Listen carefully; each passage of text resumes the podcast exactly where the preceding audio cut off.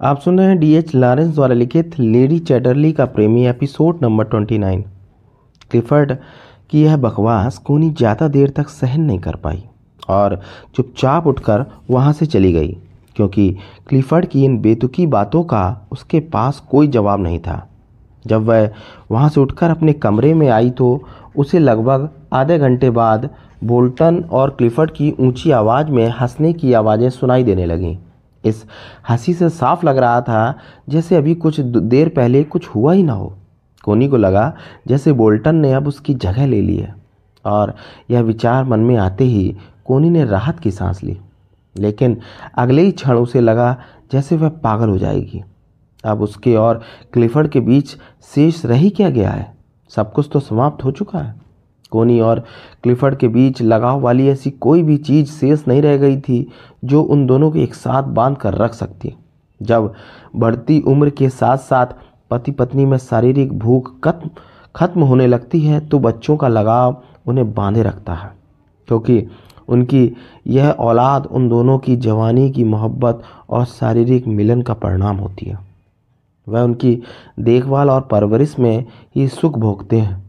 तभी तो लोग कहते हैं कि बुढ़ापे में जवानी की अपेक्षा पति पत्नी में ज़्यादा प्यार होता है। लेकिन कोनी और क्लिफर्ड के सामने तो ऐसी कोई डोर थी नहीं जो उन्हें एक साथ बाँध कर रख सके। बस थी तो घुटन, एकांत और बिखराव। अब धीरे धीरे क्लिफर्ड की ज़िंदगी में कोनी की जगह बोल्टन ले रही थी।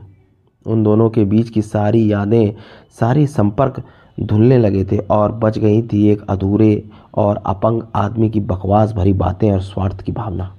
कोनी की आँखें बंद किए सोच रही थी कि अगर वह जल्दी ही रेगबी में नहीं गई तो उसका मानसिक तनाव इतना ज़्यादा बढ़ जाएगा, वह अपने आप को आत्महत्या करने से रोक नहीं सकेगी। दोपहर को खाना खाने के बाद वह कमरे में नहीं गई। कमरे की घुटन में अब उसे अपना दम घुटता प्रतीत होने होता था। इसलिए वह अपने कमरे में आराम करने के बजाय जंगल में चली गई थी। आज कोनी का दिल काफ़ी उदास और बेचैन था। बार बार उसे ऐसा महसूस हो रहा था जैसे उसके साथ धोखा हुआ हो। उसे पागल बनाया जा रहा हो। क्लिफर्ड के विषय में सोचती हुई वह जंगल में काफ़ी दूर तक निकल गई। अचानक उसे कुत्ते के भौंकने की आवाज़ ने चौंका दिया था। उसने पलटकर देखा, कुत्ते के साथ मैलर्स भी था। मेलर्स ने कोनी को देखते ही उसके सम्मान में सिर झुका दिया। कोनी बहुत ही धीमी आवाज़ में बोली, मेलर्स, जी मालकिन, आज तुम लकड़ी काटने या ठोका पीटी करने का काम नहीं कर रहे हो? आज तो मैं आपके लिए चाबी बनवा कर ला रहा हूँ। याद है आपने कल मुझसे कहा था? हाँ मुझे याद है। मैंने झोपड़ी को भी साफ़ कर दिया है ताकि आपको अगर आराम करना हो तो कोई तकलीफ़ ना हो। आप जैसे लोगों के रहने लायक नहीं थी, वहाँ गंदगी बहुत थी। मेरे लिए यह कष्ट तुमने क्यों उठाया? यह आप क्या कह रही हैं मालकिन? एक नौकर ने अपना फ़र्ज़ निभाया है। इतना कहकर मेलर्स कोनी की आँखों में कुछ तलाशने लगा। लेकिन अचानक ही वह ज़ोर ज़ोर से खांसने लगा। तेज खांसी की वजह से उसका चेहरा सिंदूरी रंग में रंगता चला जा रहा था। तुम्हारी तबीयत तो ठीक है ना? मुझे कुछ नहीं हुआ मालकिन। कुछ दिन पहले निमोनिया हुआ था। बस उसी का कुछ प्रभाव बाकी होगा। इसलिए खांसी आ गई। मैलर्स ने खांसी पर नियंत्रण करते हुए कहा और अपनी छाती हाथ से दबाए जंगल की ओर वापस चला गया। मैलर्स के जाने के बाद कोनी ज़्यादा देर तक जंगल में नहीं रुकी और धीरे धीरे कदम बढ़ाते हुए घर की तरफ़ चल दी। पता नहीं क्यों आज वह बहुत व्याकुल थी। काफ़ी सोचने के बाद भी वह अपनी व्याकुलता का कारण नहीं जान सकी। अब रैगबी के पुराने महल में कोनी का दिल बिल्कुल नहीं लगता था, खासकर उस दिन से जब से उसे झोपड़ी की चाबी मिली थी। उसका ज़्यादातर समय अब जंगल में ही गुजरने लगा था, लेकिन मैलर से उसकी मुलाकात काफ़ी कम होने लगी थी। वैसे भी स्वयं मैलर्स उसके सामने आने से डरता था। जैसे ही वह कोनी को जंगल में आते देखता था, वह अपने काम में व्यस्त हो जाता था, जबकि कोनी जानती थी वह कोई ज़रूरी काम नहीं कर रहा है। बल्कि उसके सामने अपनी व्यस्तता दिखा रहा है। मेलर्स ने अब झोपड़ी को काफ़ी साफ़ सुथरा रखना शुरू कर दिया था। बिल्कुल किसी घर के कमरे की तरह सजा रखा था। झोपड़ी के बाहर ही उसने मुर्गियों को रखने की जगह बना ली थी और पास ही खुली हवा में बैठने के लिए लकड़ी की एक कुर्सी भी डाल दी थी। एक दिन कोनी उसी कुर्सी पर बैठी मुर्गियों के घर की तरफ़ देख रही थी। मुर्गी को अपने अंडे सेते हुए देखा तो कोनी के दिल में ममता अंगड़ाई लेने लगी। वह सोचने लगी, यह मुर्गी भी तो एक माँ है, जो अपने बच्चों के इंतज़ार में अंडे के ऊपर चढ़कर बैठी है। कहीं उन्हें कोई तोड़ ना डाले या कोई उठाकर ना भाग जाए। ममता ममता सिर्फ़ ममता ही थी वहाँ। एक हुक सी उठी कोनी के सीने में। वह बार बार उन मुर्गियों को देखने लगी, जो माँ बनने माँ बनने की प्रतीक्षा में अपने अंडों पर बैठी थी। कोनी सोचने लगी, यह बेजुबान मुर्गियों भी कितनी अच्छी हैं। वह जानवर योनि में होते हुए भी ममता का सुख भोग रही थी और वह वह तो मनुष्य योनि में जन्म लेकर भी माँ नहीं बन सकी। उसकी ममता हर समय बिलखती रही, तड़पती रही। एक औरत अगर शादी के बाद माँ ना बन पाए तो समाज उसे घृणा की दृष्टि से देखता है। क्या वह माँ बनने के योग्य नहीं है?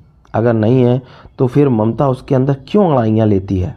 वह माँ मनने योग्य है, लेकिन उसका पति अयोग्य है। फिर भी समाज उस पर उंगली नहीं उठाएगा। दोषी वही ठहराई जाएगी। औरत है ना इसलिए? क्योंकि मर्दों के इस ढूँगी समाज में दोषी औरत ही होती है। पुरुष तो दोषी होते हुए भी निर्दोष होता है। कोनी ने अब नियमित रूप से जंगल में आना शुरू कर दिया था, और जब भी आती थी झोपड़ी के बाहर पड़ी कुर्सी पर आकर बैठ जाती थी। और मुर्गियों को देखा, देखती रहती थी। चूचू की आवाज़ करती हुई मुर्गियाँ और मुर्गे जब आपस में चोंचे लड़ाते हुए प्राकृतिक यौन सुख भोगते थे तो कोनी के शरीर में भावनाओं का तूफ़ान भर जाता था। कभी कभी भावनाओं का वह तूफ़ान इतना तेज हो जाता था, उसे महसूस होने लगता था, यदि वह आग जल्दी ना ठंडी हुई तो वह पागल हो जाएगी या जल कर राख हो जाएगी। कई बार तो उसका जी चाहता था कि वह वह किसी मुर्गे को उठाकर अपने शरीर से लिपटा ले। और मुर्गी की जगह खुद ले ले।